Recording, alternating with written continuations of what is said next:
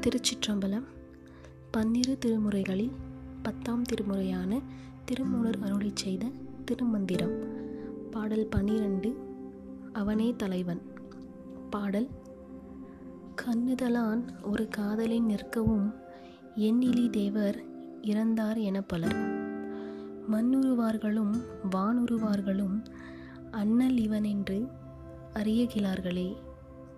பொருள் நெற்றி கண்ணை உடைய சிவபெருமான் நிகரில்லாத அன்புடன் அழியாதிருக்கவும் எண்ணில்லாத தேவர்கள் இறந்தனர்.